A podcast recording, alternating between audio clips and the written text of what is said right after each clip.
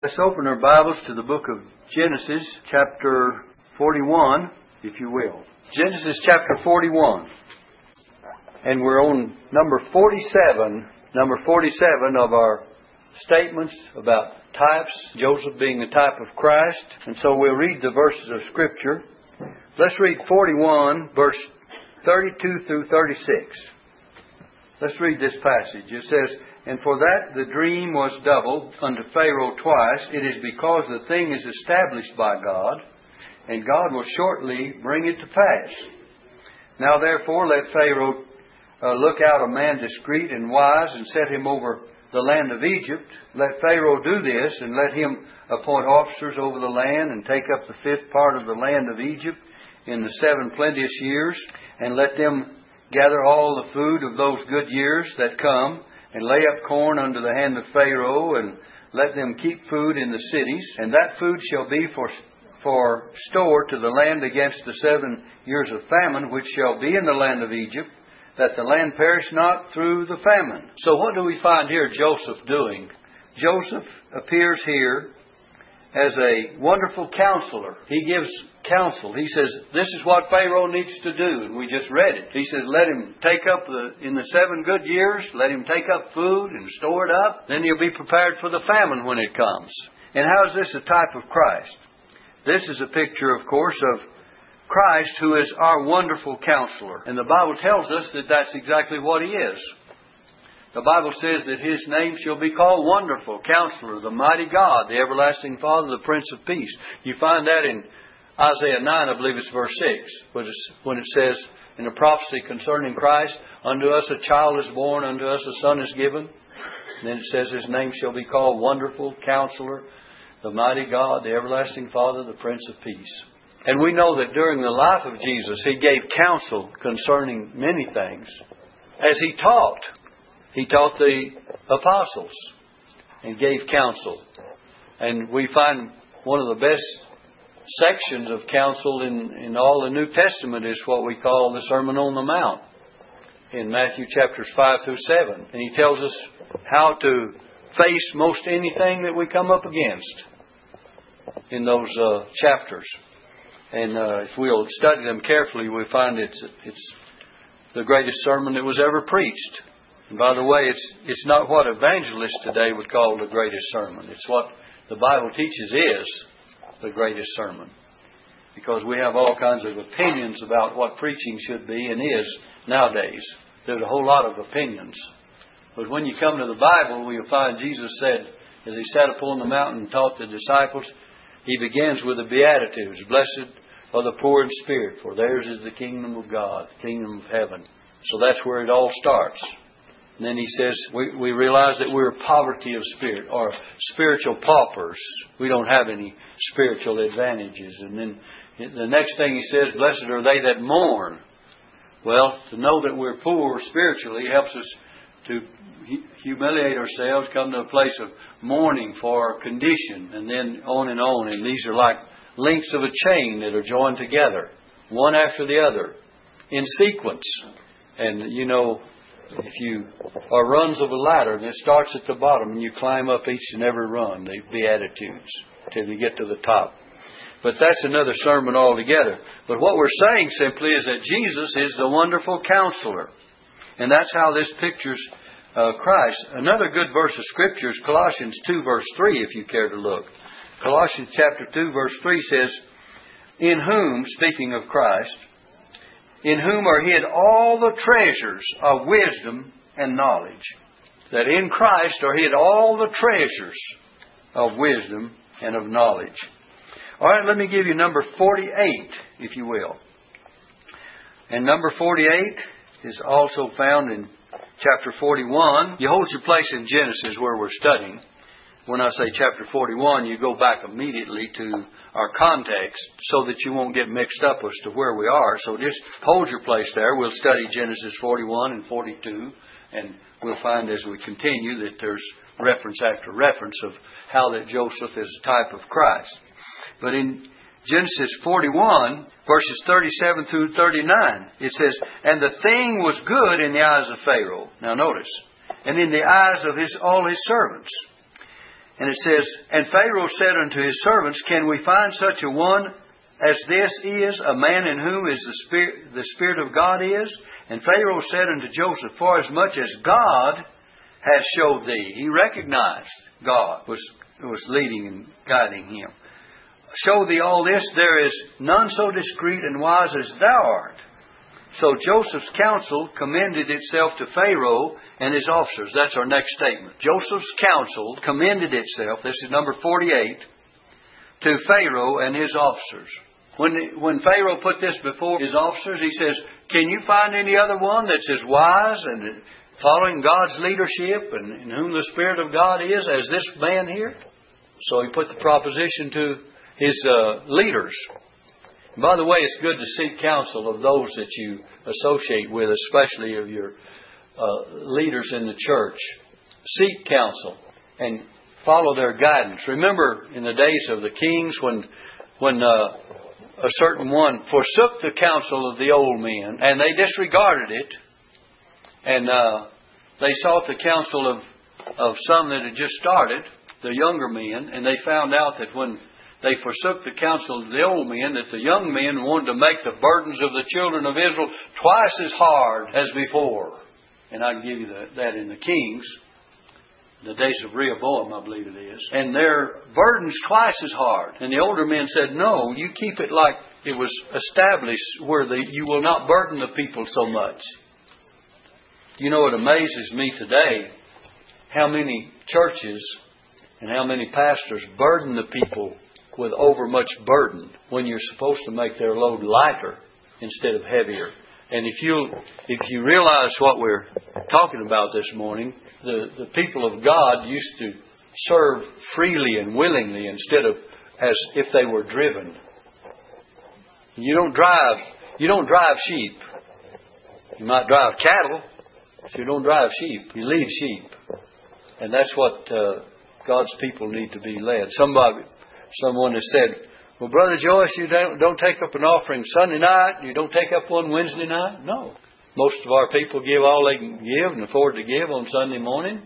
Now, I know almost every Baptist church I've ever been in, every time there's any 3 to 5 meeting together, you can guarantee you the offering plate is going to go around. But someone said, "Why do you do this?" Well, I figured that when they get through the service, that they might want to have enough left to go over to McDonald's and get them a hamburger or something.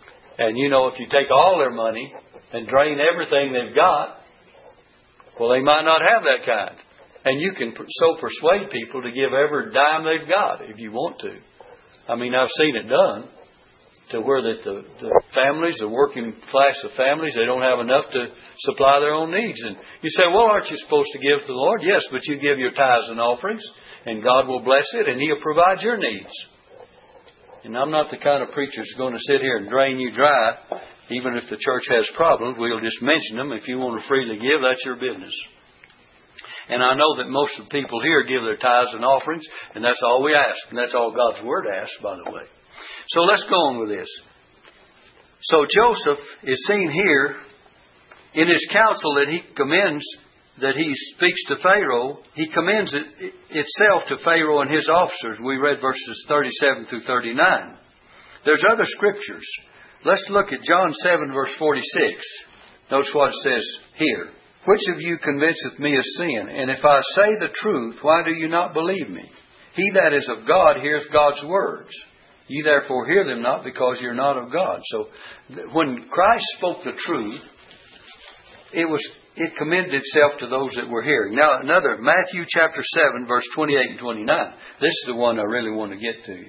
Matthew 7, verse 28 and 29.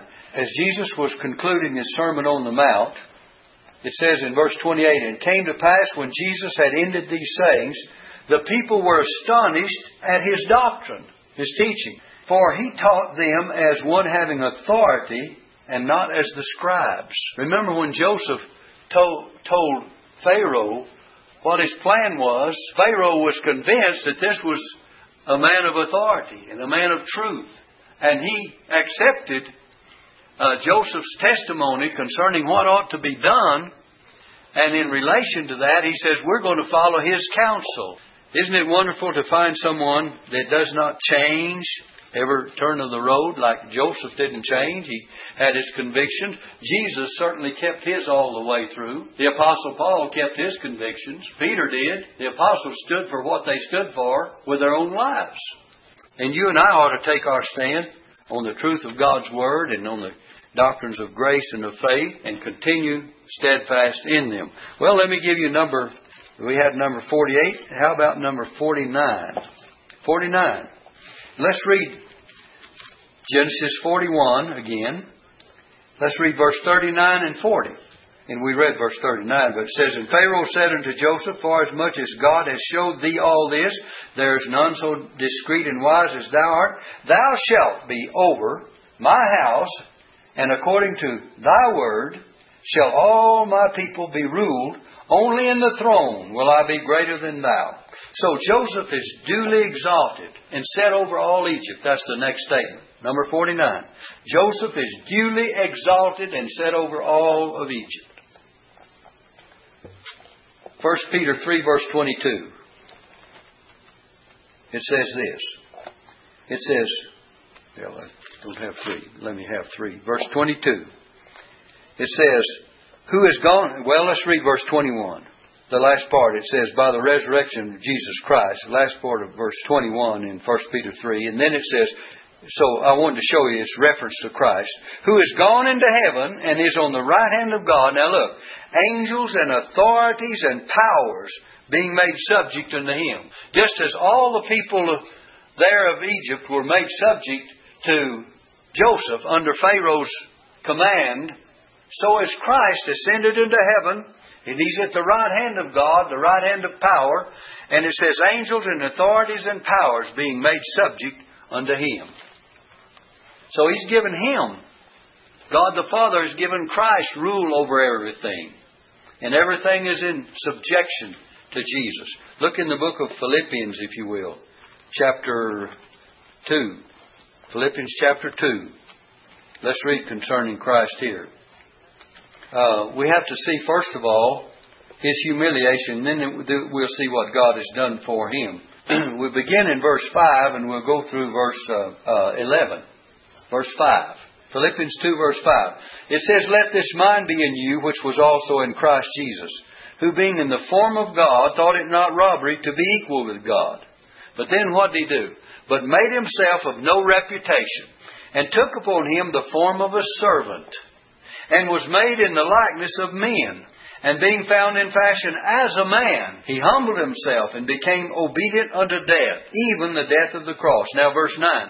Wherefore God also hath highly exalted Him, and given Him a name which is above every name, that at the name of Jesus every knee should bow, of things in heaven, and things in earth, and things under the earth, and that every tongue should confess that Jesus Christ is Lord, to the glory of God the Father. So you see how He was exalted. In fact, God the Father so exalted Christ that He says, every name in heaven and earth shall bow before Him. And He's the head of everything. He's put all things in subjection under His feet. We read in Hebrews chapter 2 where He made man over all of His creation. Said He's put all things in subjection under His feet concerning man. And then it says, and yet we see not all things put under Him, but we see Jesus, who was made a little lower than the angel for the suffering of death, crowned with glory and honor, that He by the grace of God should taste death for every man. So, all things are put under man as far as the dominion of things of this earth, but yet not all things, because we see Jesus. And all things are put really under Christ, because man is under Christ. You read that passage, Hebrews 2. Let me give it to you. Hebrews chapter 2. Let's begin reading with verse 5. For unto the angels hath He not put in subjection the world to come, whereof we speak. But one in a certain place testified, saying, What is man that Thou art mindful of him, or the Son of Man that Thou visitest him? Thou madest him a little lower than the angels. Thou crownest him with glory and honor, and didst set him over the works of Thy hands. Thou hast put all things in subjection under His feet, for in that He put all in subjection under Him. Now listen, He left nothing that is not put under Him. We're talking about man now. But now we see not yet all things. Here's the only exception. But now we see not yet all things put under him, but we see Jesus, who was made a little lower than angels for the suffering of death, crowned with glory and honor, that he by the grace of God should taste death for every man. And it goes on to show, it says, for it became him for whom are all things, that's Christ, and by whom are all things, that's Christ, in bringing many sons into glory, to make the captain of their salvation perfect through sufferings, and so on and so forth. You could go on and read. There's no end to the statements there. But simply what we wanted to point out is that Joseph was exalted in due time, and in due time after Christ's humiliation, after his sufferings and death, after his resurrection, he was exalted to the right hand of the throne of God. Now then, let me give you another statement. Genesis again. Let's see where we are. That was 49, wasn't it? Okay, number 50. Joseph was seated on the throne of another. And we have that in 41, verse 40. We read verse 40, but sometimes there's more than one point in the same verse. He says, thou shalt be over my house, according to thy word shall all the people be ruled. Only in the throne, this is the statement, only in the throne will I be greater than thou. See that in verse 40? Only in the throne. And what does that mean? That Joseph was seated on the throne of another. He was seated on the throne of Pharaoh, but only in the throne would he be greater than Joseph. Now then, how does this pertain to Christ? Look in Revelation 3, verse 21. Revelation 3, verse 21. It says, to him that overcometh will I grant... Now, Jesus is saying this to you and I, to believers in the church age. He says, to him that overcometh will I grant to sit with me in my throne, even as I also overcame and am set down with my Father in His throne. See, Christ is equally seated there on the heavenly throne. Now, that's a very important verse. Revelation 3, verse 21. To him that overcometh will I grant to sit with me in my throne, even as I also overcame and am set down with my Father in His throne. Now, we go back to Genesis again and get another point. That was Number 50. Now I'll give you 51. Number 51.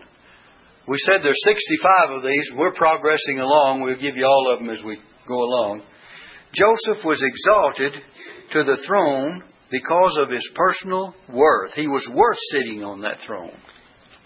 And we could read that same passage in Genesis 41 again, 37 through 40. The whole passage that we've just read, but I won't take time to read it again. I'll just point out that he was exalted to that throne because of his personal worth. Now, Christ was exalted to his place also because of his personal worth. And we just read that. The reference would be Genesis 41, verse 37 through 40, the same passage we've been referring to.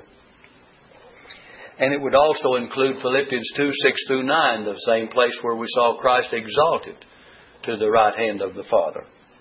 So that would be number 51, is just another statement concerning Christ's place on the right hand of the Father, as Joseph was on the personal worth to Pharaoh in the Old Testament. Now let me give you another one, 41, verse 42. So let's look at this. And Pharaoh took off his ring from his hand and put it upon Joseph's hand and arrayed him in vestures of fine linen and put a gold chain about his neck. Now, what do we find here? Joseph was invested. This is number 52 in our types. And Joseph was invested with such insignia as became his new position. What was the insignia? He gave him that ring. He put it upon his hand. And that showed that he had the authority. He was invested with authority. And the insignia of that authority was the ring that Pharaoh put upon his hand. And, of course, he arrayed him in vestures of fine linen and a gold chain about his neck. And verse 43 says, he made him to ride in the second chariot which he had, and they cried before him, bow the knee, and he made him ruler of all the land of Egypt. So what we're seeing here is that Christ was exalted to a place, and he had the insignia of what it takes to be the person of authority. We could go to Matthew 28 where he says, all power, all authority is given to me in heaven and in earth. Matthew chapter 28. Turn to Matthew chapter 20, 28, if you will. In verse 18, right on down, it says, in verse 18, and Jesus came and spake unto them, saying, all power is given unto me in heaven and in earth. And then He gives us the Great Commission. So, He had the insignia of His new position and the authority that we'll take. By the way, this will overlap to our next statement, but we just wanted to mention that. Look in Acts 5, verse 31. Acts 5, verse 31. Remember, He was invested with such insignia as became His new position. Acts 5, verse 31. Now let's read verse 30 and 31. It says, the God of our fathers raised up Jesus, whom you slew and hanged on a tree. Now verse 31. Him hath God exalted with His right hand to be a prince and a Savior, for to give repentance to Israel and forgiveness of sins. Now notice, it says, for to be a prince and a Savior. What is a prince? He's next in line for the full authority of the throne. And Christ is next to the Father in His throne. So He has the insignia, being a prince. Then turn to Hebrews 2, verse 9. Well, I think we just referred to that in a casual way. Hebrews chapter 2 and verse 9.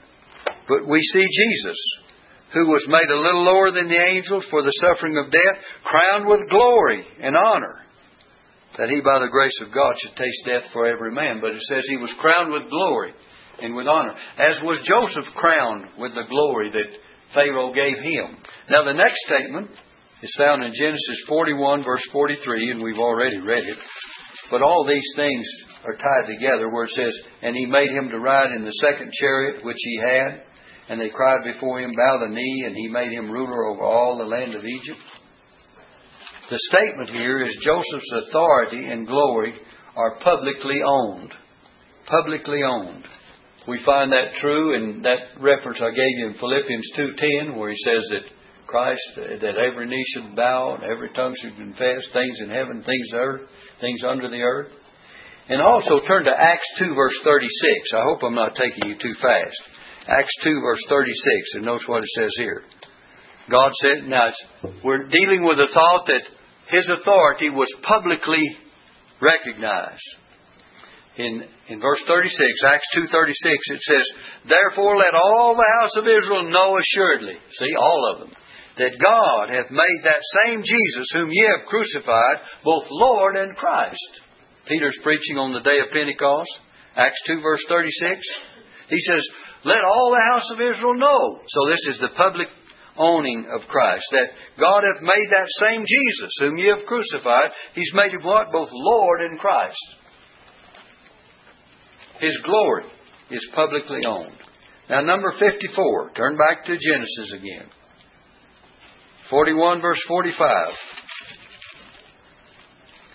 And Pharaoh called Joseph's name Zaphnath-paaneah. See that? Verse 45. Pharaoh called Joseph's name Zaphnath-paaneah. And he gave him to wife Asenath, the daughter of Potiphera, priest of On. And Joseph went over all the land of Egypt. And what is the statement here concerning Joseph? It says, Joseph received from Pharaoh a new name. By the way, if you will recall, that's the way we started out, wasn't it? In a sense, we started out with that statement showing that this name was a new name, and the meaning of Joseph, his name, Joseph and Zaphnath-paaneah, okay, it means that Joseph had two names. He had Joseph, that was his human name, but he had this new name. And this refers to Christ as having two names as well. And he received this of Pharaoh, Joseph did, just as Jesus received a new name from the Father. Remember in Matthew chapter 1, I believe it is, thou shalt call His name Jesus. So God the Father gave Him an earthly name. But He is Christ. He is the anointed. Look in Matthew chapter 1, if you will. And we'll see a double meaning here as well. Matthew chapter 1. And notice what it says in verse 21. And she shall bring forth a son, and thou shalt call his name Jesus, for He shall save His people from their sin. Now look, follow it on down. Now all this was done that it might be fulfilled which was spoken of the Lord by the prophet, saying, behold, a virgin shall be with child, and shall bring forth a son, and they shall call His name Emmanuel, which being interpreted is God with us. Jesus means Savior. Emmanuel means God with us, which being interpreted is God with us. So he has a double name here. We know that Jesus actually has many names, and we could go ahead and give you those, but we'll confine our thoughts to basically what we're talking about, that Joseph received from Pharaoh a new name, and Christ received a new name, and they called his name Jesus. And then he was, according to the prophet, Emmanuel. And we know we've already read, or at least quoted in Isaiah 9 verse 6, where he has many names. His name shall be called Wonderful, Counselor, the Mighty God, the Everlasting Father, the Prince of Peace. So he has many names.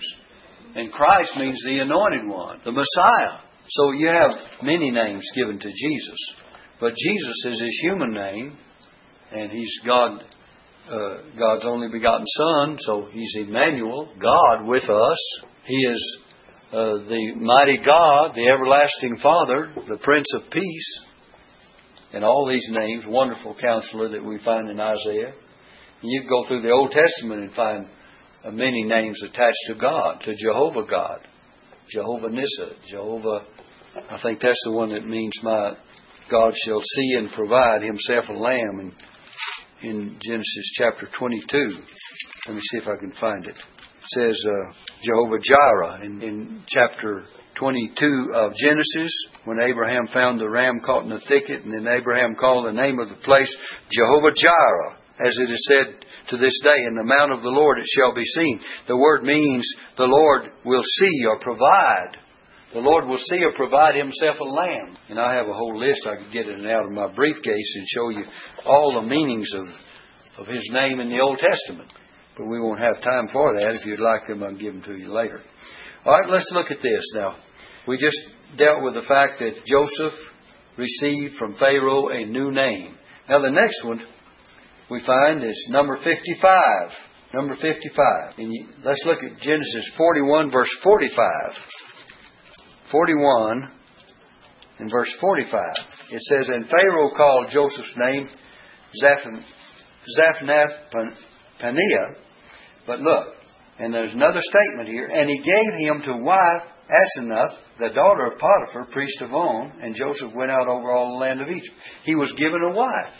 And that's our statement here. Joseph has a wife given to him. Someone says, well, how does that relate to Jesus? We find that Jesus does not have an earthly wife as a woman, a person. But all through the Bible, Israel was seen as the wife of Jehovah. And Jesus is, the church will be his bride in a future time. Some have connected the fact that this was a Gentile, that all the Gentile world and church will be given to Christ, as well as the Jewish nation was previously called to be the wife of Jehovah. Let me show you how that the nation of Israel itself of old was called Jehovah's wife. And then we know that Christ will have a bride, and that bride is the church. But first of all, let's deal with the Old Testament. Jeremiah 3, verse 14. Look at Jeremiah 3. In verse 14. And let's see what it says here. And there are several places. Verse 14 says, turn, O backsliding children, saith the Lord, for I am married unto you. See, Jehovah God says to Israel of old, when they were backslidden away from me, he says, turn, O backsliding children. And he's talking about the children of Israel. For I am married unto you, and I will take you one of a city and two of a family, and I will bring you to Zion. And I'll give you pastors according to mine heart, which shall feed you with knowledge and understanding, and so on. He said, if you'll turn back to me, I'm going to give you pastors, or pastors of the flock, or shepherds of the flock, I should say, which pastors are to be. And even in the Old Testament, God considered Israel of old as married unto him. Let me give you another reference. Look in the book of Jeremiah 3, verse 20, down verse 20. He says, surely as a wife treacherously departeth from her husband, so have ye dealt treacherously with me, O house of Israel, saith the Lord. is a woman would depart from her husband. He says, you've departed from me in the same way, O house of Israel, saith the Lord.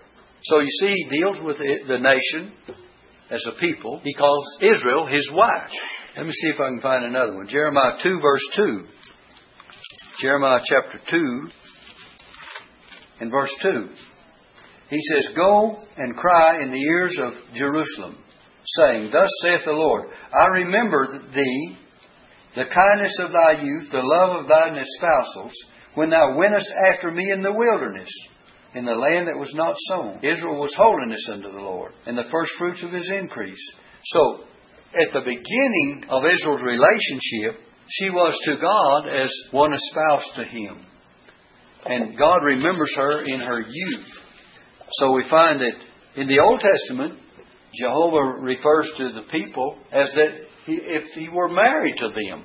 Now we come over in the New Testament, and we know that Paul says that He's joined the believers of the New Testament to Christ.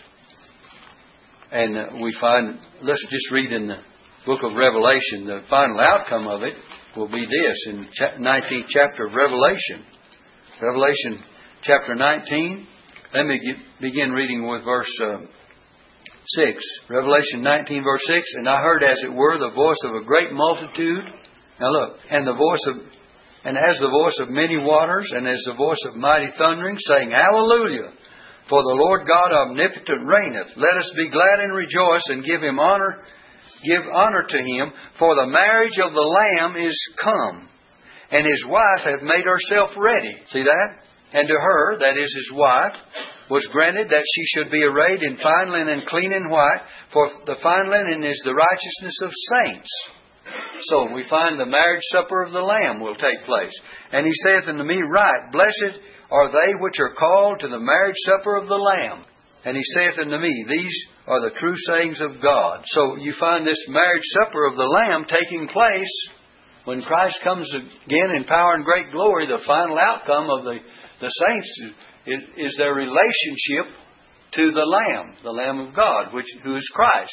And you find that they're dressed or clothed in white raiment, clean and white, which shows their purity unto God, and they'll be joined to Him. Not in a physical way, but in the way that is spoken of here, that we'll be joined to Christ as the ones that make up His bride.